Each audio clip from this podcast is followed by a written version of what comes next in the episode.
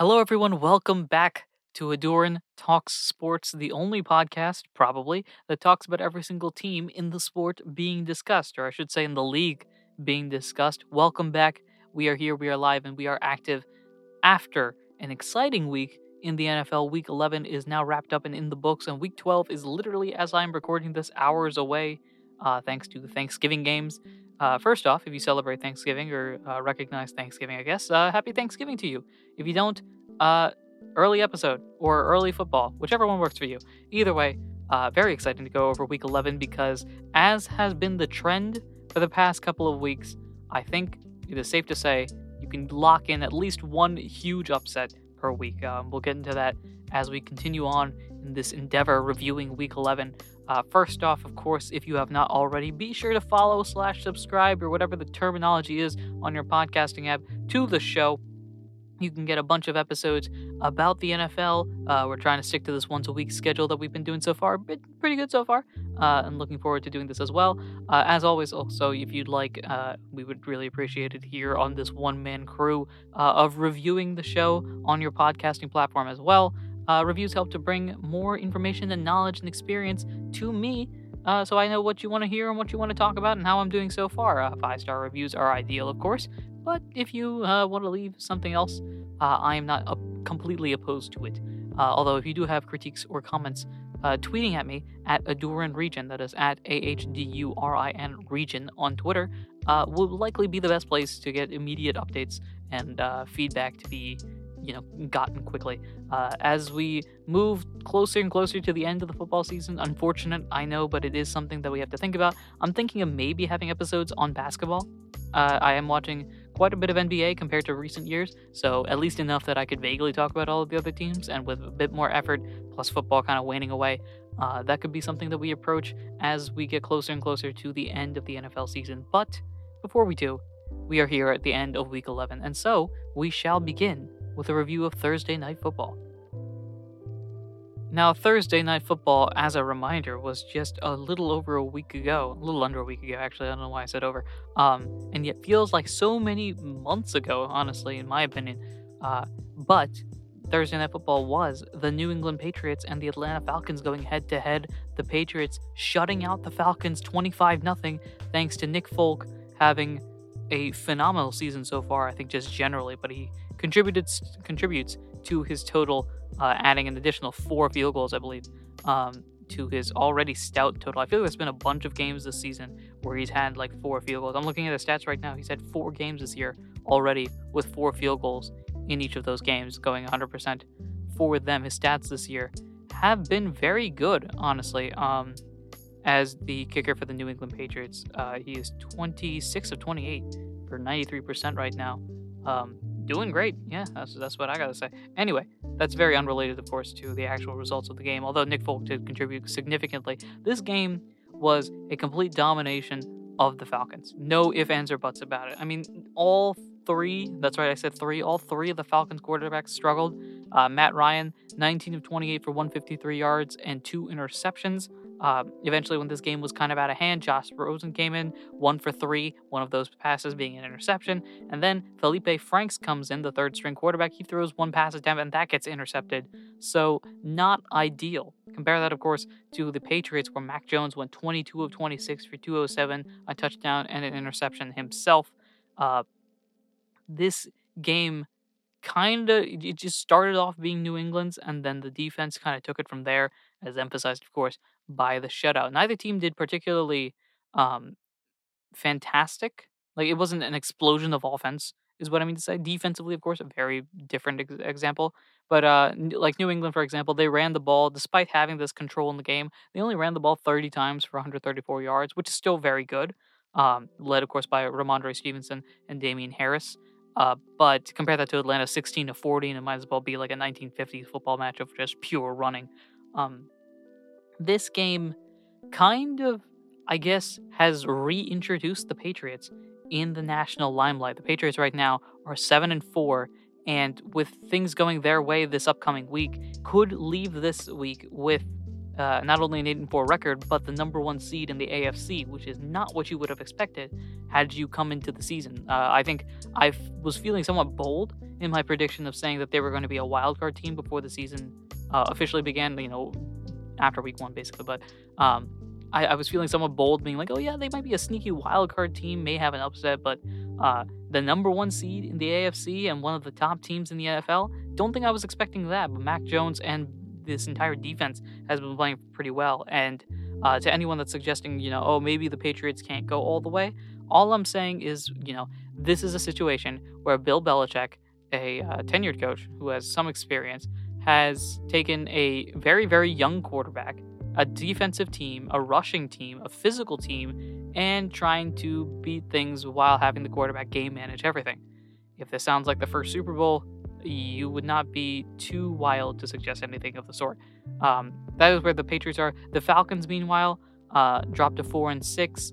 Again, this is sort of a weird, in a weird way, this is a rebuilding team, despite the fact that Matt Ryan is the quarterback, and sort of just kind of resigned to that fact at this point, especially with how the rest of the NFC South is going. They do, of course, especially with how the NFC has played out overall, have an outside shot at making a wild card spot. But I think with this loss, they kind of more or less sealed it, especially with the way that other teams in that fight have bounced upwards, so to speak. It'll be interesting to see how this approaches next time. I think what this confirmed to me regarding the Falcons is that Cordarrelle Patterson really is a useful player for this Falcons team. I don't think anyone expected coming into the season that Cordarrelle Patterson was going to play as big of a role as he did, and yet despite that, the Falcons surely missed him as he was out for this game with an injury. I think it was an injury, at least. Maybe it was COVID-related protocols. I'm not 100% sure why he was out, but he was out. And that definitely didn't hurt the Patriots' shots. But the Patriots move on with this victory, now fighting with the Bills for the top seed, not only in the AFC, but also the division, whichever one matters more. You decide, I guess. We go from a massive blowout/shutout to a game that was increasingly more competitive as time went on. The Bears and the Ravens going head-to-head at Soldier Field. The Chicago Bears versus the Baltimore Ravens ended in a 16-13 win for the Ravens, which sounds like the Bears did a good job and the Ravens did a bad job until you recognize the circumstances of this, where Lamar Jackson, mere hours before the game began, eventually pulled out due to illness. And so Tyler Huntley, I believe his name is, I just want to make sure I have his first name right. Yep, Tyler Huntley, came into the game in lieu of Lamar Jackson and played pretty well, I thought, overall. 26 of 36 for 219 yards and an interception. He was sacked 6 times, not ideal, but overall did pretty well. The way that Tyler Huntley plays as well is sort of like Lamar Jackson, in the sense that he is a very active running quarterback, as opposed to, you know, your Tom Brady's type of style of like sit in the pocket and dissect the defense. So that didn't disrupt the plans too much. Now, the Ravens did not run the way that you would expect them to. They ran the ball 34 times for 123 yards, but overall was able to do enough to win the game. And I do say enough to win the game because Chicago, on the other hand, despite a relatively pedestrian running attack of 20 attempts for 92 yards, did have Justin Fields start off the game 4 for 11 for 79 yards, but get injured. And in replace, Andy Dalton comes in 11 of 23 for 201 and 2 touchdowns. He played really well, I think, for all things considered, despite the low accuracy number. As soon as he came into the game, I think it was the second play he was in the game, a screen pass to Darnell Mooney, 60 yards down the house for the touchdown to give the Bears the lead. And honestly, that's kind of when this game became somewhat interesting, because that score was with 8:02 left in the third quarter, and it really took until the fourth quarter for this game to actually become like the score that it was. And the fact that this is a low-scoring game in the first place should sort of suggest how this game was played. It was very defensive-oriented.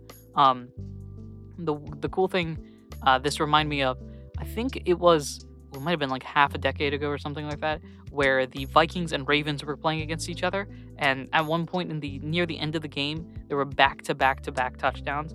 I think it was, and I'm not 100% sure about this, but I think it was like the Ravens, I think, probably went down the field, scored a touchdown. Cordarrelle Patterson on the Vikings returns a kick for a touchdown, and then I'm going to say Jacoby Jones, even though I don't think that was who it was, returned the following kick for a touchdown or something just wild like that, and the score just blew up out of nowhere.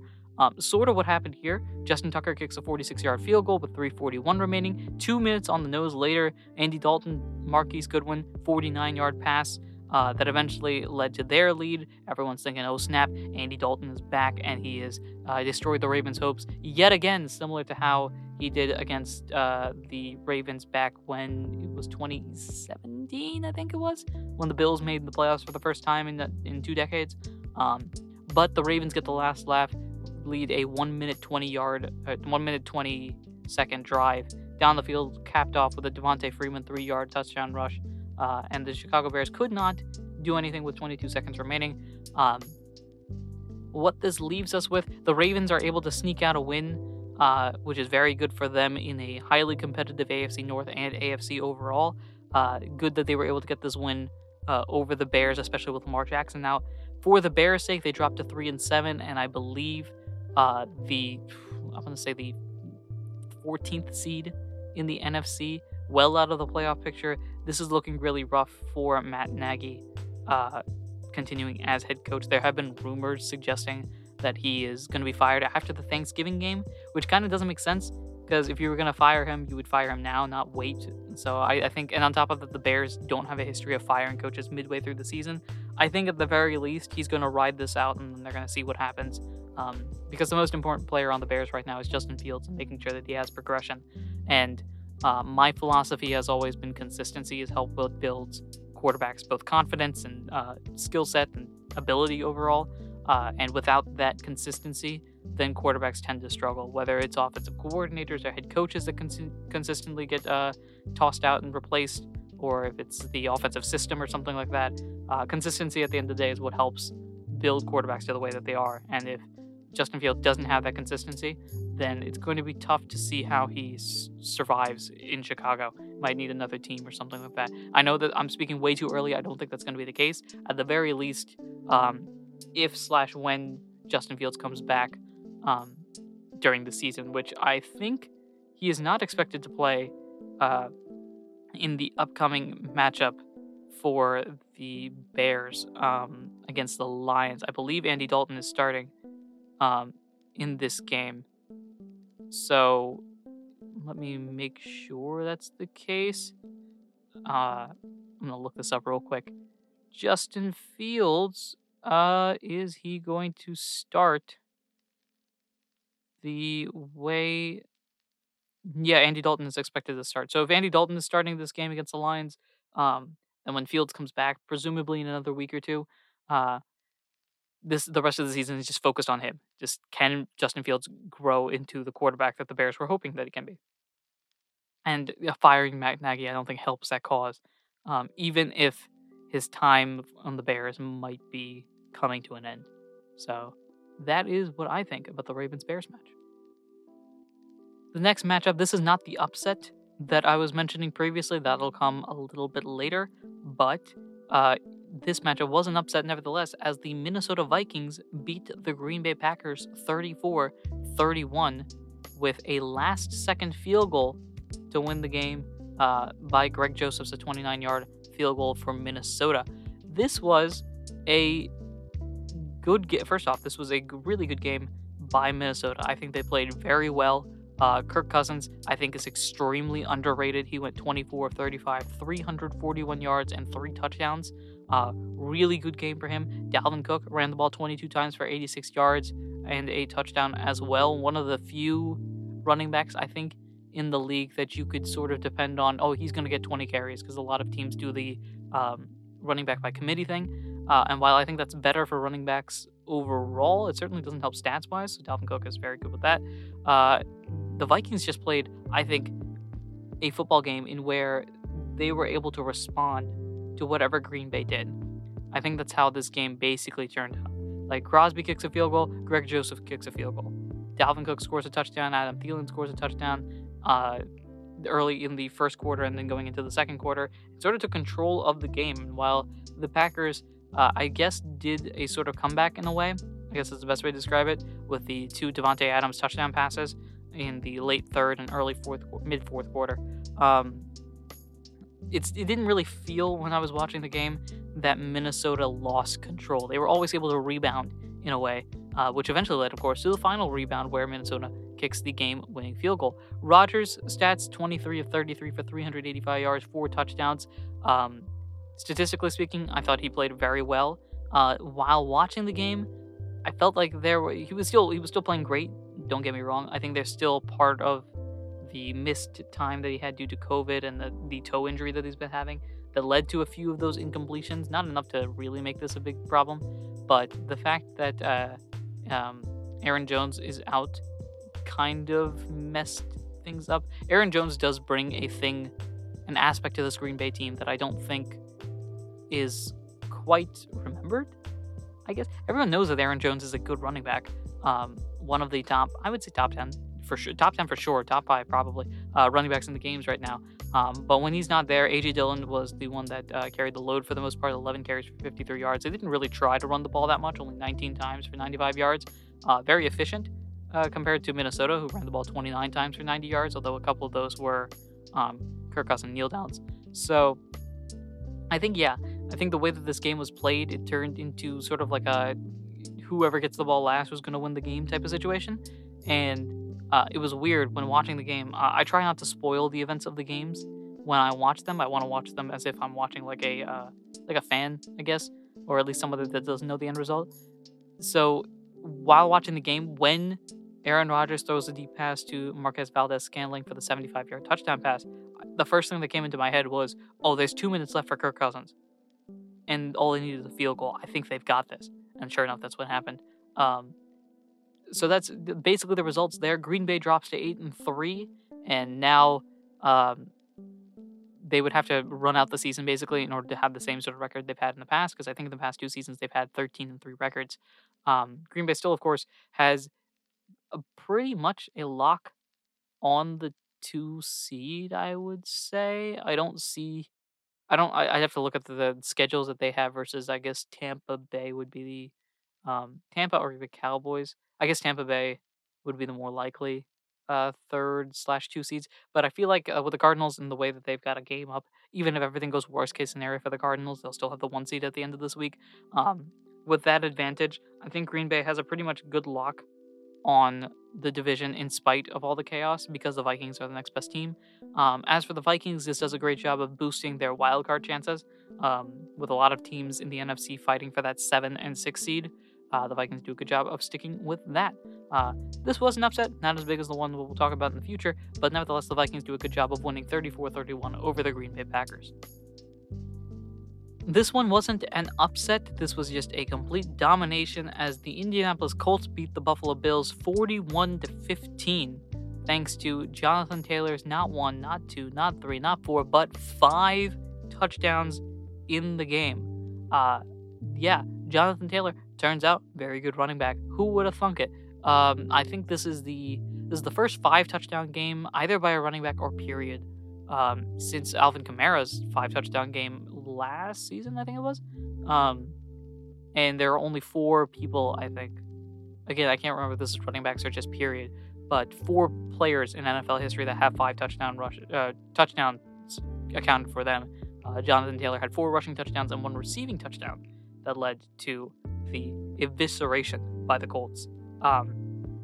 Statistically speaking, for Carson Wentz, 11 of 20 for 106 in the touchdown. Statistically, not a good game, but he kind of didn't have to do a lot because Jonathan Taylor was there, 32 rushes for 185 yards, 4 touchdowns. He also had 3 catches for 19 yards and a touchdown. Basically, if you had Jonathan Taylor in fantasy, you won this week, unless you weren't really playing. Like if you one of those players that just leaves their team and ignores bye weeks and stuff like that. Even then, you might have still won. So Jonathan Taylor just racking up the stats there. Compared to what the Bills did, Josh Allen, 21 of 35 for 209, 2 touchdowns and 2 interceptions, which is something that has sort of popped up recently for Allen, just turnovers as a whole. He did also have a fumble, although that was not lost. Eventually, when the game got out of hand, Trubisky came into the game 3 for 5, 19 yards, and an interception for him. The rushing game for the Bills, not really great. Nobody really ran the ball a ton, because this game quickly got out of hand. The Bills ended with only 13 rushing attempts for 91 yards compared to Indianapolis' 46 for 264 yards, of course, the vast majority of them being Jonathan Taylor's. Despite the way that the games were played, I think This was weird because Buffalo for the majority of the season has been the presumed AFC East favorite, but combining a struggling, they're in a slump, I guess is the best way to describe right now, the past couple of weeks, even with the domination, I think it was last week, by the Bills. Let me make sure I was right there. Yeah, they beat the Jets, if I'm not mistaken. Let me look at this. Yeah, they beat them 45-17, and then lose this game 41-15. So they kind of got in the receiving end of that. Despite the domination they had last week, it still feels like the Bills are trying to figure out what's up, right? Because the Colts, on paper, or before the season, I guess, the Colts beating the Bills would have been a major upset. I think the way that the Colts have been playing right now, especially with this heavy reliance on Jonathan Taylor and this rush game, not too surprising. The Colts go to 6-5 now as the Bills drop to 6-4. And the Colts now, combined with a couple of other events, have an outside shot at the division, but have wildcard hopes in their eyesight. Of course, the AFC has been very top-heavy this season, so something to look into as well. I think the Bills are sort of figuring out what's up, while the Colts are have found out what's up and basically trying to ride that as far as they can go. Yeah. Next game on the list, a game that was maybe surprisingly competitive to some people out there. The Cleveland Browns take on the Detroit Lions, and the Browns sneak away with the victory 13-10 over the Detroit Lions, who drop to 0-9-1 while the Browns go to 6-5. On the Browns side of things, Baker Mayfield struggled in this game, 15-29 for 176, one touchdown, two interceptions. Also took a sack, didn't really run the ball a lot. Nick Chubb was the bright spot for the Browns, 22 for 130, though no touchdowns for him. Jarvis Landry, though, had a very nice rushing touchdown, his only attempt at rushing. It was sort of, I guess, Philly special-esque of, like, handoff to the wide receiver who passes it. Jarvis Landry does pass the ball occasionally, but instead of passing the ball, he sort of noticed that the lane was open or that Baker was covered or whoever his target was, and so decided to run for it and was able to score the touchdown there. Very nice play. But outside of that, not really a lot happening for the Browns, and it wasn't ideal. They kind of just got the 13 points relatively early with the touchdown and the touchdown run by Jarvis Landry and the touchdown pass from Baker to Chubb late in the second quarter, and they just kind of stood on that while the Lions made what you could consider a comeback, I guess. DeAndre Swift had a huge rush, a 57-yard rush for a touchdown, and he's been a fun player to watch. And then Rosas kicks the 43-yard field goal attempt to make the game 13-10. For the Lions side of things, with Jared Goff out this week, Tim Boyle comes in instead, 15-23 for 77 yards and two interceptions. Not particularly great. Not too surprising, though. The bright spot for this team, of course, same as for the Browns, their running back, DeAndre Swift, who went 14 for 136, and that 57-yard touchdown run we mentioned earlier. Yeah, this was just two teams that are on weird paths. Like, the Lions have been extremely competitive in all of their matches. My apologies. They have not in that case. The Lions have been extremely competitive in most of their matches, a few of them going down to the wire. Think the Ravens' last-minute field goal that goes. There was another one, I think it was the Vikings, that kicked a game-winning field goal on them. And then last week going into overtime against the Steelers. And then this game, very competitive as well. Like, you feel like the Lions have it right there. Like, it's their potential of winning, it's right there, and they just miss it by an inch. And for the Browns, meanwhile, they do get the win, but more questions than answers, I think. Is Baker completely healthy? Because he has been playing through a lot of injuries recently. How is this team going to do in the future? And, you know, during the season, the playoff push and everything like that, as that continues on. And the conversation about Baker Mayfield and not keeping him as the quarterback. Like, there's discussion. They were booing him from the field, and I understand booing. So, as I mentioned in a few episodes in the past, I am an Eagles fan, and while I am not as vocal, not about the Eagles fandom, of course I'm vocal about that, not as, like, loud in, like, I'm not the type of person to boo my team, per se. That's just, like, a me thing. Completely fine with those that do and don't for whatever reasons you have, because I assume you have reasons. So I'm not hating on the booing part. I'm just confused by the idea of like Browns fans saying, we don't need Baker, we need somebody else. Because my philosophy has always been, if you're replacing someone, you better know that they're better than who you're replacing, right? Like if you have a B quarterback, you better make sure that the person coming in is at least a B plus, right? You don't want to go sideways or downwards, because sideways just makes things weird, and downwards means that you're going backwards.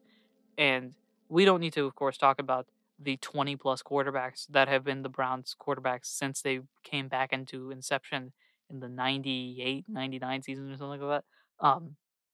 We don't need to go through that, because Baker has, without a doubt, in the new iterations of the Browns, been the best quarterback. I think that's safe to say. Baker has been the best quarterback in new Browns history. Is that a bold take? I don't think that's a bold take.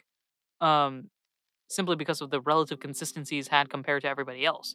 With that being said, however, if you're replacing him, you better know who you're replacing him with. And the idea of getting, Russell Wilson or Aaron Rodgers or something like that to play for the Browns, while possible, I don't think it's particularly likely.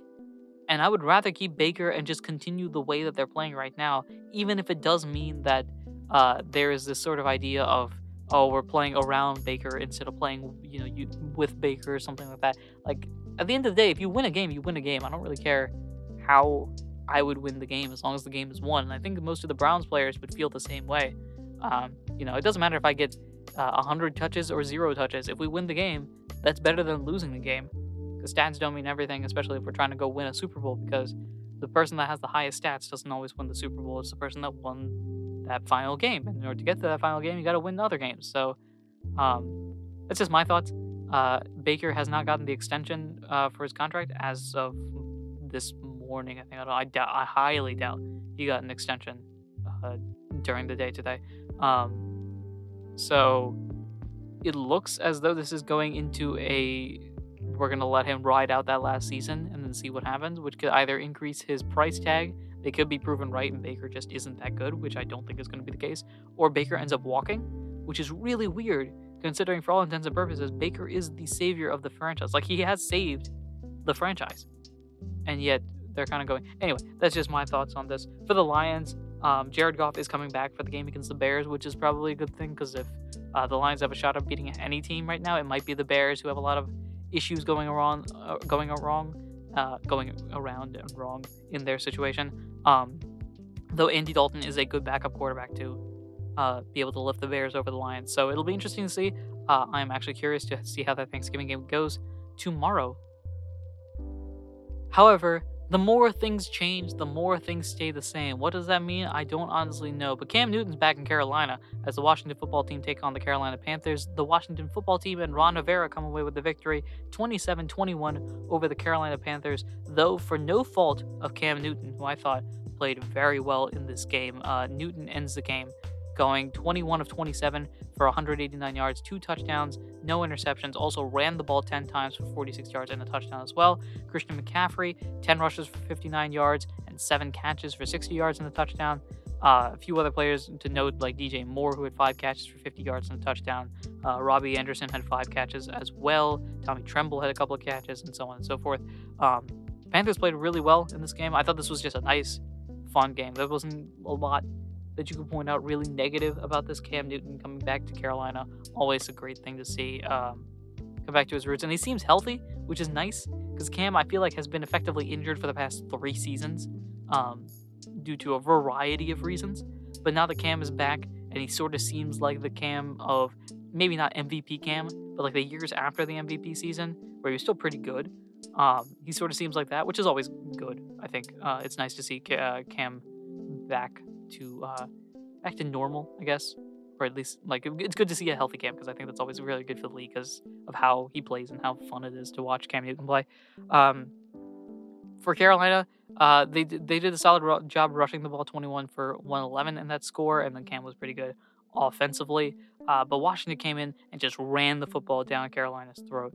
40 rushes, 190 yards, and Taylor Heinicke didn't have to do a lot, 16 of 22 for 206 and 3 touchdowns. He is playing very nice, like, precision football. And that, plus the rushing attack, like Antonio Gibson's 19 for 95. Heinicke ran 6 times for 29 yards. As the season has gone on, you have definitely seen Taylor Heinicke progress a lot more, which makes me think, like, I don't necessarily think Washington is in the hunt for a franchise quarterback. Like, they're not going to... I don't see Washington drafting a quarterback the way that Heinicke's played. Like, I've seen enough progression from him to suggest that if he continues on this path, it'll be a good way forward. Especially with this victory over a Panthers team that is, record-wise, is at least better than they are. Washington, 4-6, while Carolina drops to 5-6. Washington, of course, still theoretically in the hunt for the wildcard spot with the way that the NFC is lined up. And I think at the end of this episode, I'll go over the seedings and stuff and the interesting facts that I see about that. Carolina, though, drops to 5-6 again, still in that wildcard hunt, although with this loss, I believe they are out. I'm saying this without actually looking at the seedings, so that probably isn't ideal. Let me go look that up while I have the shot at it. Yeah, so Carolina has been weird as well, especially with how Sam Darnold's injury has fallen and Cam being back and playing well. I think this might be Cam's job to lose, which is weird saying, but also the case. And I don't know if Sam Darnold's going to have another shot at Carolina, at least. Maybe another team is willing to pick him up and fix him, I guess, so to speak. Not fix him, but like make him... Show the talent that I think Sam Darnold actually has, and kind of showed off in the first couple of weeks of the season. Anyway, that is how this game goes. Fun little thing that I heard after the fact. This was the other day was Ron Rivera, the head coach for the Washington football teams, 1 year after rehab or chemotherapy for cancer. I can't remember exactly what it is. And the Washington football team actually raised a bunch of money for... that was a one-year gift, and Ron Rivera decided to donate it to St. Jude Hospital, as he mentioned on the Rich Eisen show, which is always very nice to hear. And I like how Rich was talking about money is in the till effectively before the promotion for St. Jude, which usually goes on around the draft. Money's already there, which is always very good. Nice to donate.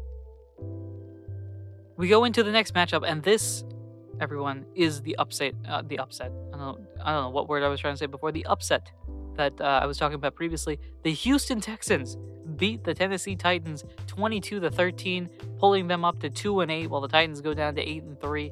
Yet not what I expected necessarily, but something that happened nevertheless. Of course, Tyrod Taylor is now back at quarterback for the Texans, which I think played a significant role in this. Tyrod is just too good to be...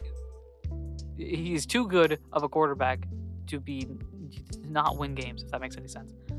Statistically, it doesn't necessarily look like that. Tyrod was 14-24, 107 yards, no touchdowns or interceptions, 6 rushes for 28 yards.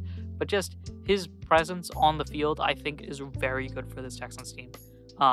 They didn't... It's not like statistically they were particularly good at all. Like, 38 rushes for 83 yards. As I mentioned, only 107 passing yards. And yet, due to 5 turnovers by this Tennessee defense, or by the Texans defense, 5 turnovers by Tennessee, Tannehill has I would definitely say his worst game as a pro. 35 of 52 for 323 yards sounds okay, but 1 touchdown and 4 interceptions, not good at all by any stretch of the imagination. Not good at all. There were a bunch of fumbles as well. They counted 4 fumbles, of which 1 was lost by Chester Rogers. This is the one that bounces off of his leg, I think, and they consider that a fumble on the punt return. So that, combined with a not very effective rushing attack by Tennessee, 25 for 103, including Adrian Peterson, who has since been cut by the Titans, although they may bring him back. It'll be interesting to see how that lines up before the next week's matchup. Peterson went 9 for 40 yards, and Dontrell Hilliard had 7 for 35. Deontay Foreman, 7 for 25. Overall, this was a really good effort by the defense. I think the one interception that really pops into my head is the one by Kamagruje Hill. That might be because he's a former Eagle, and I just remember that really good. But he just jumped in front of the pass. And ran. I honestly thought he was going to score a touchdown there, but not fast enough, unfortunately, to get the pick six. But still, that Desmond King had 2 interceptions. Terrence Mitchell had an interception as well, and just completely, this was a defensive win for the Texans. Not necessarily because the offense couldn't do anything, but they didn't really have to.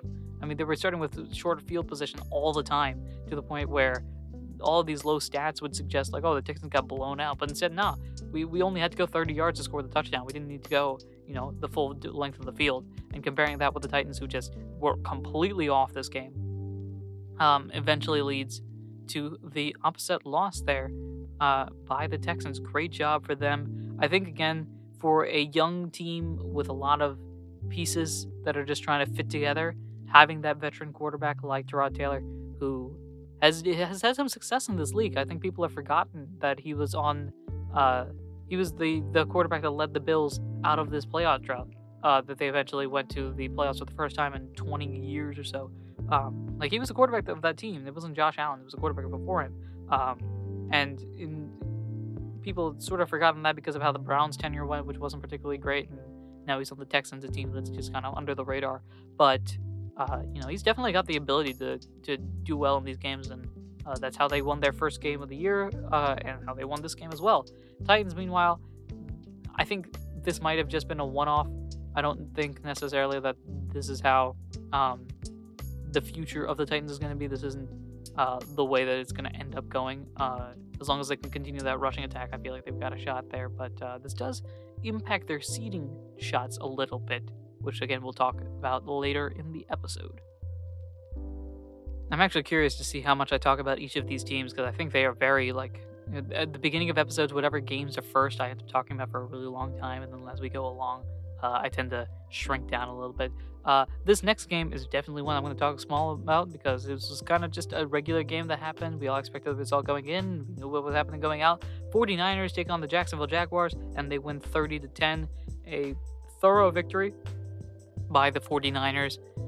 Nothing really surprising there. I mean, the 49ers started off scoring the first 17 points of the game, to the point that even though I was watching the game, I didn't even realize until after the fact that I just skipped over one of the Jacksonville drives. I was like looking away from my, I think it was the first drive, the first Jacksonville drive at the end of the first quarter. I was looking away from at my phone for a second, came back, and then presto, they were punting the ball away. And I'm like, wait, what? One thing I want to note, the very first drive of the game, was Madden-esque, because the 49ers take 13 minutes on a, I think it was like 20 play drive or something. Just wow, right? And all of that to lead to a field goal, which I think accomplishes multiple goals of the 49ers playing this keep away ball and not letting Jacksonville even have a shot, and also ending the drive with points, which is always the ideal situation. The way that the game ended up playing statistically, Garoppolo 16-22 for 176 and 2 touchdowns. This is basically the stat that the 49ers want him to have. I don't think with Garoppolo, if you're in a situation where Garoppolo is throwing the ball 40 or 50 times, it's usually because of desperation situations. I don't think they want to be in a desperation situation. If Garoppolo sits back 25 times, I'm going to go, throw the ball at 70%, 80% accuracy. Yeah, we got this. It's all over. The rushing attack was kind of split between a few people. They ended up rushing the ball 42 times, which is, of course, exactly what they want for 171 yards and a touchdown. Deebo Samuel, 8 rushes for 79 yards, which they used him a lot in the rushing game, considering he's a, wide receiver. Not much in the passing game, actually. It looks like he only had one catch. Other rushing players, Jeff Wilson, Trey Sermon, each had about a dozen or so carries for around 30 to 40 yards. Yeah, just basically heavy rush doses, play action, Jimmy Garoppolo, the ideal 49ers-esque thing. As for the Jaguars, Trevor Lawrence, 16 for 25, 58 yards, no touchdowns or interceptions. He also ran the ball a couple times, which is pretty nice, because I think Lawrence hasn't run the ball as much as I expected him to. Now, I don't watch a lot of college football, so I'm not sure how much he ran in college. But, of course, the play that comes up when you think of Trevor Lawrence is you think of that large run going down the field, the galloping like a deer type of thing that he was doing was it the championship game or the semifinal games in one of the years? That's what I think of, at least. So the fact that he ran the ball a couple times, very nice, but sort of does he do that all the time? Should he do that all the time? No, I'm just not sure. Outside of that, no real rushing attack. James Robinson ran the ball 12 times for 29 yards, and that basically wrapped it up. Jacksonville's a team ran 16 times for 54 yards in the touchdown. Basically how it is. The turnover battle, San Francisco got 2 turnovers.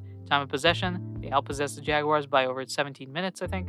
and penalties.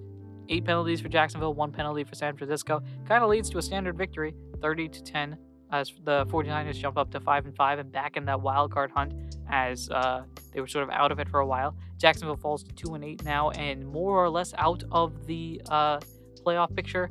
While I don't think they're statistically out of the picture, it is not particularly likely that they will end up going all the way to the playoffs. So, yeah. Though at this point, as was kind of expected, this was sort of a year for Jacksonville to just kind of see, like, okay, can Trevor Lawrence develop? How is Urban Meyer in the league? And so far, I think recently they've been doing pretty well. So there's good signs for Jacksonville, at least in the coming future. The next matchup is a matchup between the New York Jets and the Miami Dolphins in MetLife Stadium, as the Dolphins come away with the victory 24-17. Over the New York Jets, bringing the Dolphins up to 4-7, while the Jets fall to 2-8. This was a competitive match. I felt like this was a pretty good match, all things considered, for these two teams.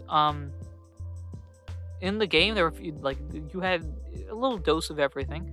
You had a few big passes as well, especially in the third quarter. I think of like the Mack Hollins 65-yard touchdown pass, Elijah Moore with a 62-yard touchdown pass. And the quarterbacks of both teams doing pretty well. For the Dolphins, Tua, 27-33, 273, 2 touchdowns and an interception. Also ran the ball 3 times for 6 yards. Again, Tua I always thought was more of a running quarterback, but I guess he's trying to be more of a pocket passer, or the scheme is sort of fitting that way. That plus Myles Gaskin, who ran the ball 23 times. That's a lot for 89 yards. Building that rushing attack, 33 attempts for Miami as a whole for 115 yards and a touchdown. They kind of controlled aspects of this game, but again, this was more of a back-and-forth sort of affair, as the Jets, with quarterback Joe Flacco coming in, 24 of 39 for 291 yards, 2 touchdowns, no interceptions. He played very well in this game, and that plus the rushing attack led by Michael Carter, going 18 for 102. They didn't run the ball a lot, which might have been the downfall at the end of the game, but yeah, they had a very good effort by Flacco. I thought did pretty well for the most part, and then it just kind of became the Dolphins' game once they reached, I'd say, like the fourth quarter, like midway through the fourth. They kind of just controlled the game at that point. The Jets couldn't really get anything going, and the Dolphins kind of milked some clock and got some extra points on like field goal attempts. So that is how that game ended up going. This upcoming week is going to be interesting. I believe Zach Wilson is starting for the Jets this game, due to a COVID-related situation involving Mike White and Joe Flacco, who I believe is unvaccinated. Yeah, he is unvaccinated for the COVID virus,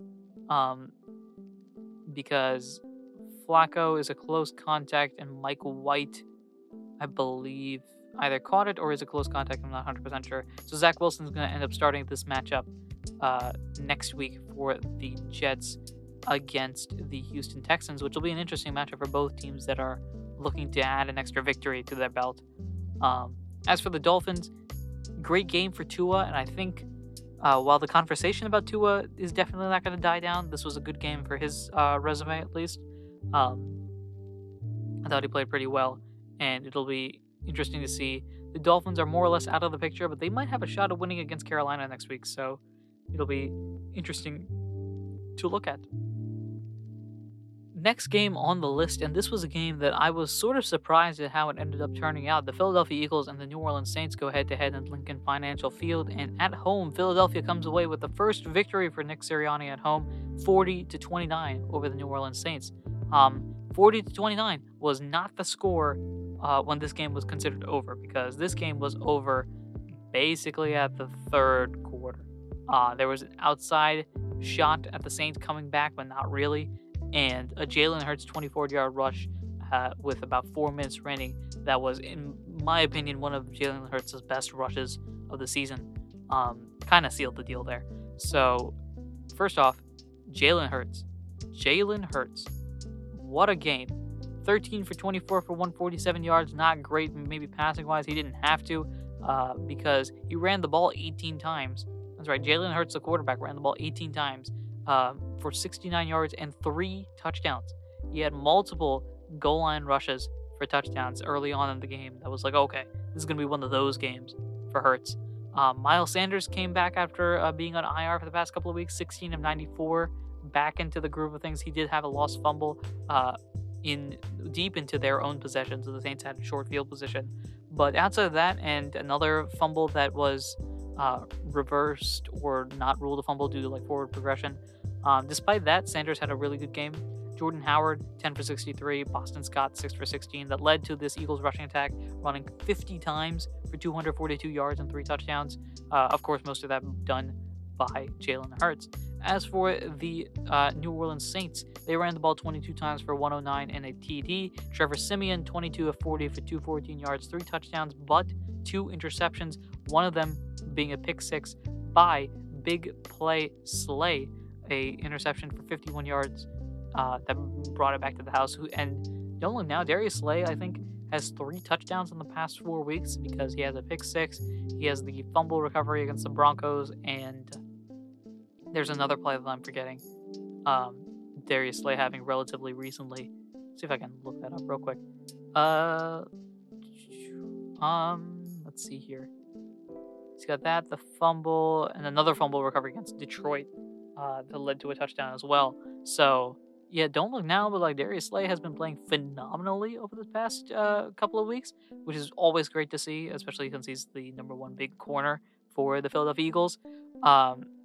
Simeon was sacked, wasn't sacked at all, but he was pressured a lot, and I thought that was very good by the Eagles. They kind of forced him into some bad throws that ended up resulting in the multiple turnovers and stuff like that.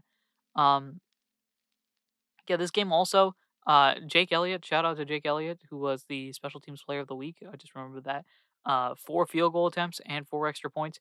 Always really good if you got him on your fantasy team, especially because a few of those were pretty deep field goals, like 50 yards and 47 yards in the game. This game basically, as I mentioned previously, was over. At the end of the third quarter, the score was 33-7, and then the Saints put up some sort of comeback attempt that was actually looking somewhat serious with about 7 minutes remaining. The score was 33-22, and then the Eagles go on a drive, capped by Jalen Hurts with a 24-yard rush that like broke the ankles of a couple players, leading to the victory here. And the Eagles, don't look now, are 5-6, which doesn't sound great, but that does put them in the heat of the wild card hunt. And with the remaining schedule that the Eagles have, one of the few schedules I actually do know is heavy on divisional matches, and mostly the Giants and Washington football team. Their remaining schedule in total now is 2 matchups against the Giants, 2 matchups against the football team, 1 matchup against the Jets, and the final week of the season is against the Cowboys. It is not in that order, except the Cowboys being the last week of the season.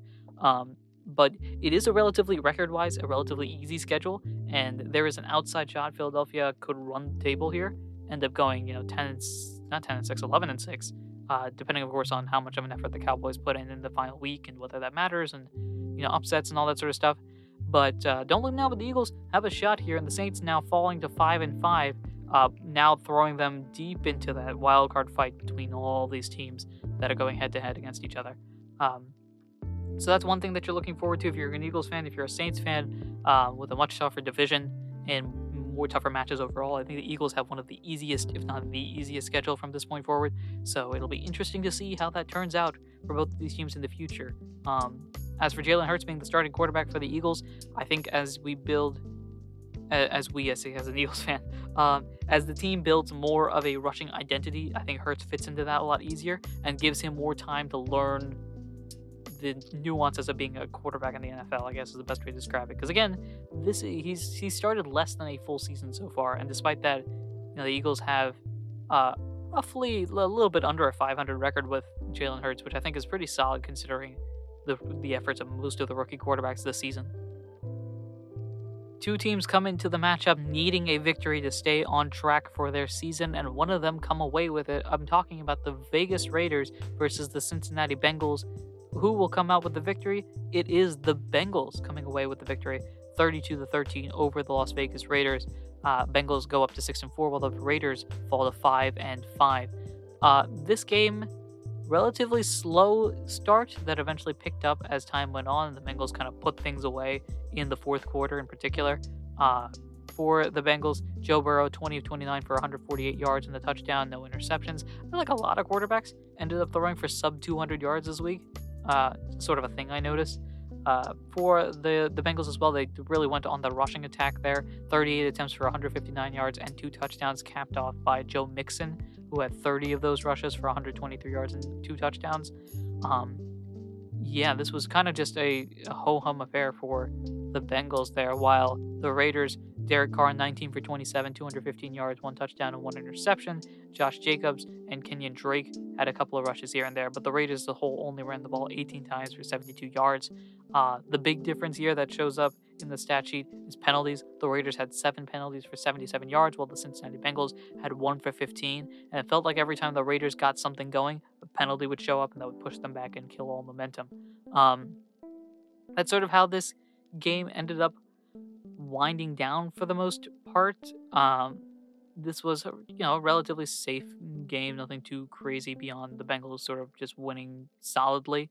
They go up to 6-4 now in what is probably the toughest division in the NFL right now, the AFC North, while the Raiders fall to 5-5 and are, I'm not going to say out of the divisional race for the top seed, the divisional crown, but it does make things significantly more challenging for them, as the Chiefs have sort of figured out what's going on, and the Chargers are probably the clear second-place team. It'll be interesting to see how that plays out in the coming weeks. But the Raiders, after starting off the season pretty well, have sort of hit a skid. They've got to figure out what to do from here.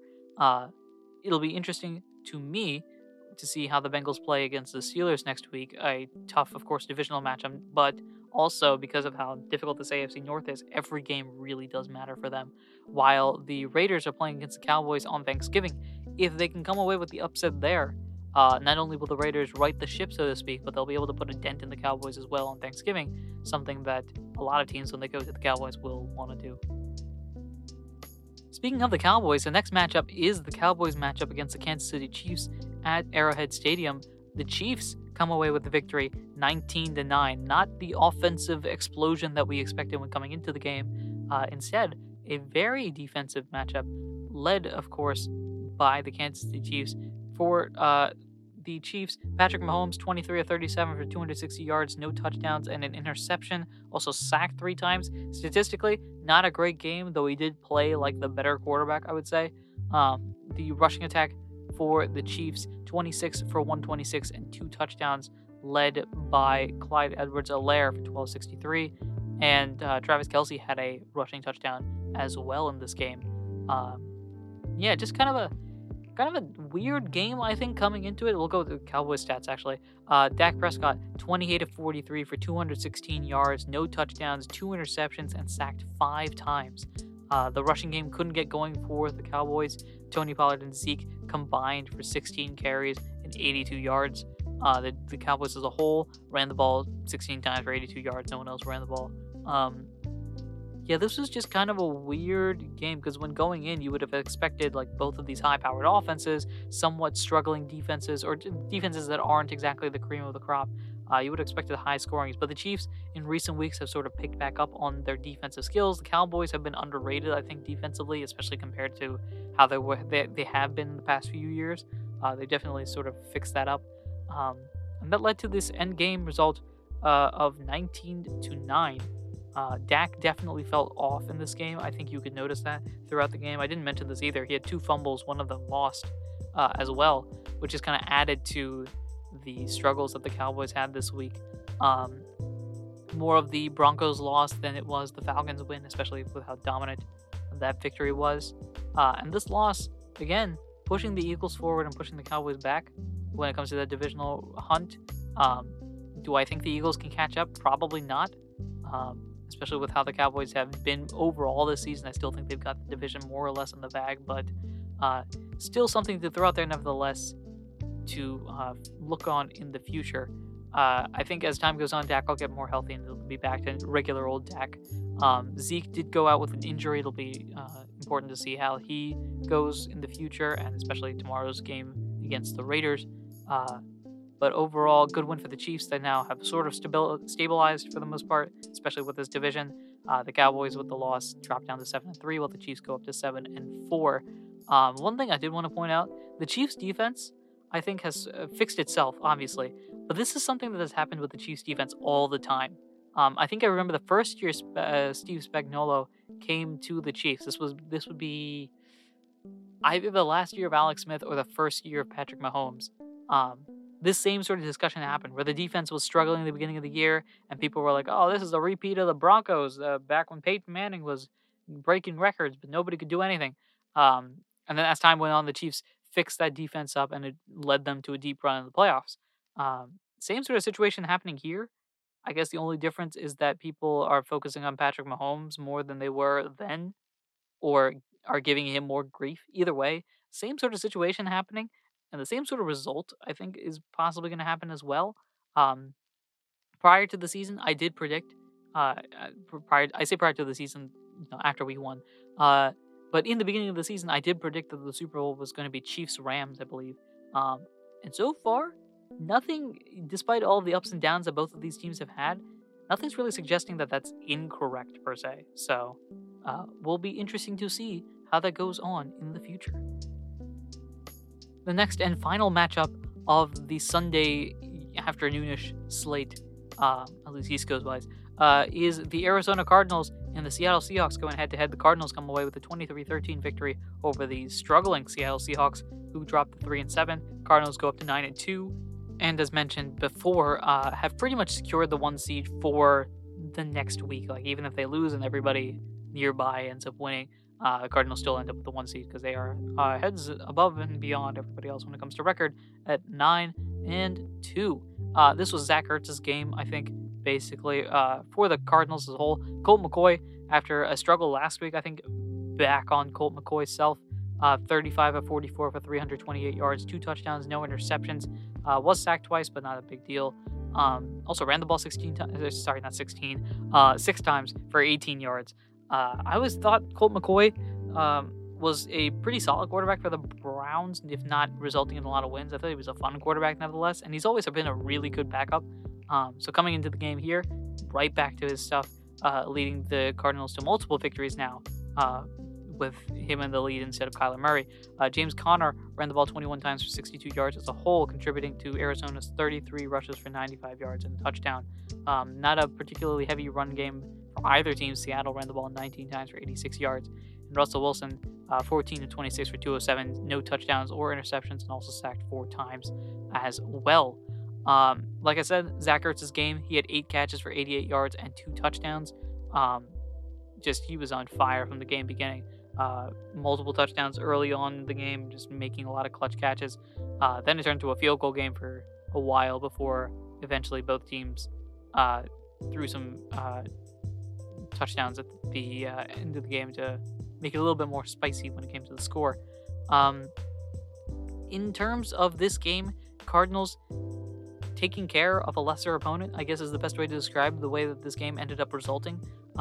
Seattle has struggled immensely over the past few weeks now, with a 3-7 record now, one of, if not the worst records in Pete Carroll's tenure as the Seattle Seahawks head coach, especially considering how far into the season they are, leading to some debate about whether Pete Carroll should stay as the head coach or not. I say he should. I don't see why the track record should suggest that he hasn't, but change does need to happen, and whether Pete Carroll forces it, Russell Wilson forces it, management forces it, or some other reason, change is likely coming for the Seattle Seahawks, which is somewhat surprising, I think, given the relative success they have had in the past decade and how quickly that has kind of fallen apart. As for the Cardinals, 9-2 now, again, the number one seed by a decent margin. Heading into next week, Seattle is going up against the Washington football team on November 29th, while the Cardinals are heading to the Chicago Bears on December 5th. So I think the Cardinals have a bye this week. So they're having a bye. So even if everything happens, I thought that the Cardinals had a matchup next week. While they're on the bye, even if everybody catches up, still they're going to be the number one seed. So there you go. Sunday Night Football coming up here. Los Angeles Chargers, Pittsburgh Steelers, a very competitive game, especially at the end, but the Chargers sneak away with the victory 41-37, a high-scoring affair. This game started off with the Chargers having at one point, I think, multiple 14-point leads, throughout this game. especially in that fourth quarter where a bunch of scoring took place. Steelers put a ferocious comeback that actually ends up leading to them taking the lead with 3.5 minutes remaining. But a pass from Justin Herbert to Mike Williams at the end eventually leads to the Chargers with this victory. Stats speaking wise, Ben Roethlisberger for the Steelers, 28 of 44, 273, three touchdowns, no interceptions. Was sacked 3 times as well. In the beginning of the game, I thought he was struggling a bit, just not as dominant as they needed him to be. And then the fourth quarter, they really picked it up. The Steelers as a whole really picked it up in the fourth quarter, and it was just one of those little too late type of things, leading to them going 5-4-1 now, while the Chargers are 6-4. Chargers, Justin Herbert, 30 of 41, 382 yards, 3 touchdowns, and an interception, also sacked twice. Ran the ball 9 times for 90 yards, which is something that we sort of forget, in the same way that we forget about Daniel Jones, which we'll talk about in the next matchup. We sort of forget how mobile Justin Herbert is, but he was moving this game. He had a long run of 36 yards, I remember, because he kind of just ducked to the side and kind of went back to the middle of the field. Austin Eckler had a big game as well, a game that I think we've sort of glossed over with how big Jonathan Taylor was, but Eckler, 11 rushes, 50 yards, and 2 touchdowns, and then 6 catches for 65 yards and 2 touchdowns, ends the game with 4 touchdowns himself. So any of you fantasy owners, I'm actually curious, is anyone there with fantasy that ended up having, you know, Austin Eckler and Jonathan Taylor as their running backs, because they must have just racked in points this week. Just overall, really dominant effort by the Chargers, initially speaking, and then it's just a little too soon for the Steelers to come back. A few players to talk about: Deontay Johnson had 7 catches for 101 yards and a touchdown for the Steelers, and for the Chargers, 9 catches for 112 yards for Keenan Allen, who I think has been underrated this season as a really top-tier receiver. Allen so far, I'm going to look up his stats actually. Where are you so far this season? In the 10 games, he's played all 10, 74 catches for 810 yards. He's played 10 games so far. So 74 catches, 10 games, in a 17-game season. That's 126 catches for, let's see what that goes into, 1,400 yards. Yeah, that's really good. 1,400 yards, it would be with the extra game, but 1,400 yards would be his career high, basically on par with his 2017 season where he had 102 catches for 1,400 yards, basically, and 6 touchdowns. Doesn't have a lot of touchdowns this season. That might pick up in the future, but the receiving yards and the catches are on par with his best career season, so very cool to see for Keenan Allen. For the Steelers, last week they sort of played down to their competition in the tie. This week they play up to their competition, leading to a close loss. They are still above 500, and with the matchup next week against Cincinnati, still have a real shot at going, back into the divisional hunt again. This division is very, very competitive, and for the Chargers now with this win, they do sort of keep pace with the Chiefs. Being a game behind the Chiefs, though, they do need a game or half a game or something like that. They do need to find a victory somewhere to be able to put them over the Chiefs. This division, initially, it looked like a 4-team division. Now as the Broncos and the Raiders sort of fall out, it becomes a 2-team competition, though, between the Chargers and the Chiefs. The Chargers next week will be going up against the Broncos, so that's a perfect opportunity for the Chargers to build some divisional momentum while pushing the Broncos back. The Broncos obviously won't want that because, losing, not great.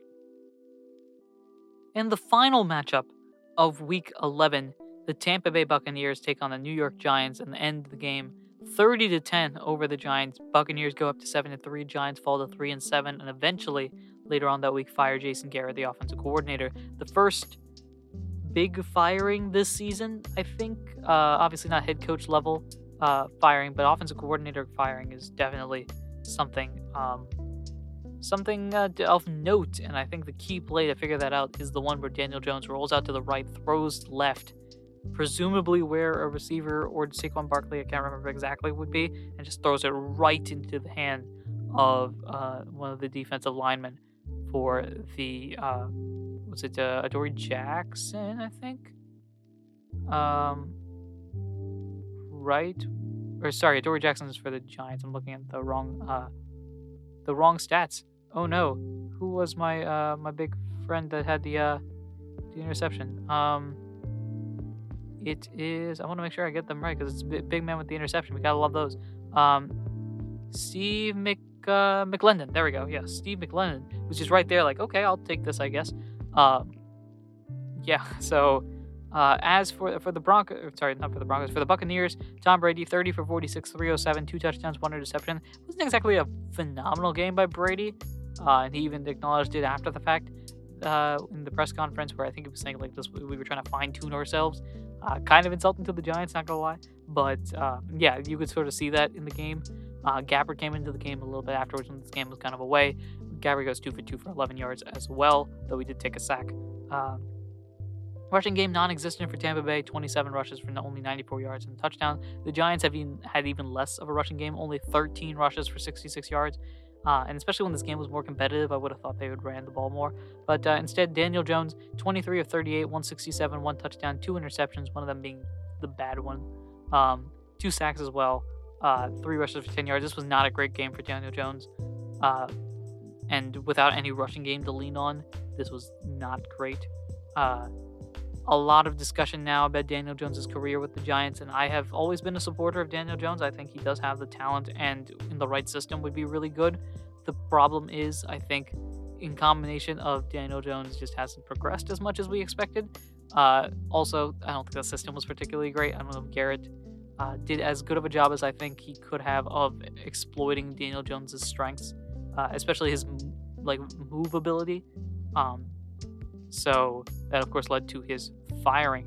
For the Giants, they go up next week against the Philadelphia Eagles, who are surging right now, and the Giants really need to show something here for not only Joe Judge's sake, but also for Daniel Jones and the rest of the Giants' sake, because this is a team that, similar to a team in the NBA that hovers around that 8-9 seed, this is a Giants team that has just been sputtering at below average without really jumping up or moving down. They're not bad enough to get the number one overall pick, though they did get Saquon Barkley on the number 2 pick. They're not bad enough to be at that 1 pick, but they're also not good enough to actually be competitive. They're kind of just in that weird zone. Well, the Bucs, meanwhile, fine-tune or not, they are now 7-3 and go up against the Indianapolis Colts next week, which is going to be, I think, a very, very good match, and one that will be interesting to watch. That does wrap up all the games. As I mentioned in a few of the specific team matchups, I did want to go over the playoff picture and just kind of see what it looked like right now. And if you guys want to hear this, you can. So in the AFC, Titans are the 1 seed, Ravens 2, Patriots 3, Chiefs 4, Bengals 5, Chargers 6, Bills 7. On the bubble, Steelers, Colts, Browns, Raiders, Broncos, Dolphins, Texans, Jaguars, Jets. Of those, I think the cutoff is basically at either the Dolphins or Texans, somewhere in between there. Right now, we'll actually go over the records themselves. Titans are 8-3, Ravens are 7-3, Patriots 7-4, Chiefs 7-4, Bengals 6-4, Chargers 6-4, Bills 6-4, Steelers at the 8 seed 5-4-1, Colts 6-5 at the 9 seed, Browns 6-5 at the 10 seed, Raiders 5-5 at the 11 seed, Broncos 5-5 at the 12 seed, Dolphins 4-7 at the 13th. Texans 2-8 at the 14th, Jaguars 2-8 at the 15th, Jets 2-8 at the 16th seed. Again, the cutoff probably somewhere in that 13-14 range. So in the AFC, 12 teams have a 500 record or better, thus making this an ultra-competitive division. Not conference. That is just, very, very stacked with a lot of teams that have playoff potential. For the NFC side, Cardinals, 1 seed at 9-2, Packers, 2 seed 8-3, Buccaneers, 3 seed 7-3, Cowboys, 4 seed 7-3, Rams, 5 seed 7-3, Vikings, 6 seed 5-5, Saints, 7 seed 5-5. On the bubble, 49ers, 8 seed 5-5, Eagles, 9 seed 5-6, Carolina, 10 seed 5-6, Washington, 11 seed 4-6, Falcons, 12 seed 4-6, Giants, 13 seed 3-7, Bears, 14 seed 3-7, Seahawks, 15 seed 3-7, and the Lions with the 16 seed 0-9-1. NFC is the complete opposite. right now of the teams that are competitive, which I guess cut off at the Falcons based on the way that things are lining up. Giants, Bears, and Seahawks, I guess, have an outside job, but I don't really think so. They've got 12 teams now, but of which there are only 8 teams total that have 500 record or better. And yet, despite that, there are 12 to 15, depending on how loose you want to be with the definition, teams that have a realistic shot of making the wildcard spot. So, yeah, while the AFC has a bunch of teams with high records, the NFC has a bunch of teams with low records, which I guess makes sense mathematically speaking, but also, you know, right now, sitting on the bubble for the AFC, like the Browns at 6-5 are the 10 seed right now, while the Eagles right now are the 9 seed at 5-6, right? So for the NFC, so it'll be interesting to look at. Of course, the wild cards are the big things to look at of the divisions right now. Titans have more or less wrapped up the AFC South with multiple victories over the Colts. The Ravens, again, that entire division. When the Browns are the worst team in the division at a 6-5 record, that division's going down to the wire. Patriots right now are the 3 seed, and having, as I mentioned, an opportunity to go up to the 1 seed, where it's them and the Bills really fighting it out right now. And the AFC West, very competitive. It is mostly the Chargers and Chiefs kind of fighting for who's going to have the division, who's going to have the wildcard spot, as the Raiders are currently the 11 seed, Broncos are the 12 seed. Wildcard seats, the Bengals, Chargers, and Bills, of course, right there. Few teams behind them. On the NFC side, the West is not wrapped up, but it's similar to the Chiefs-Chargers situation, where it's just the Cardinals and Rams kind of figuring out who's going to be the AFC West representative and have that bye week. It does look like the Cardinals have sort of wrapped up that. For the most part, they are 2 games ahead with about 5 or 6 games remaining. With how many games is that? 11? 6 games remaining. 2 games up with 6 games remaining. We'll see if that's enough for the overall lead. The Packers have definitely taken the north right now. They are up by 3 games with 6 games remaining. Go over the Vikings, who have the 6 seed. Bucks right now, they're up by 2 games over the Saints. So the Saints do have the 1 victory. I can't remember if they played twice or not. Bucks do have a 2-game lead right now on the NFC South. And the Cowboys right now have a 2-game lead over the Philadelphia Eagles, though with 1 head-to-head matchup win for the Cowboys. So they've kind of more or less wrapped up the division. Not official in the way like the Titans one feels and the Cardinals one feels for the most part. But there are some pictures that are being painted right now for these teams. And of course, as I mentioned previously, the Rams, Vikings, and Saints are currently the wildcard teams. So that is your Week 11 review. Hopefully this episode isn't too long, but we'll see how it goes after editing and all of that sort of stuff. Thank you very much for listening. As always, as I mentioned previously, if you want to see the picks for Week 12, all you have to do is go to @AdurinRegion, that's @AHDURIN Region on Twitter, where you can see the Week 12 picks and all the other picks, along with other content that I make. You can also tweet at me if you've got anything to suggest on the show, whether it's more episodes, different sports, or anything in between. Go ahead and review the show wherever you listen to the show. It greatly helps support it and gives us support and content ideas as well that are greatly useful, anything you want to hear.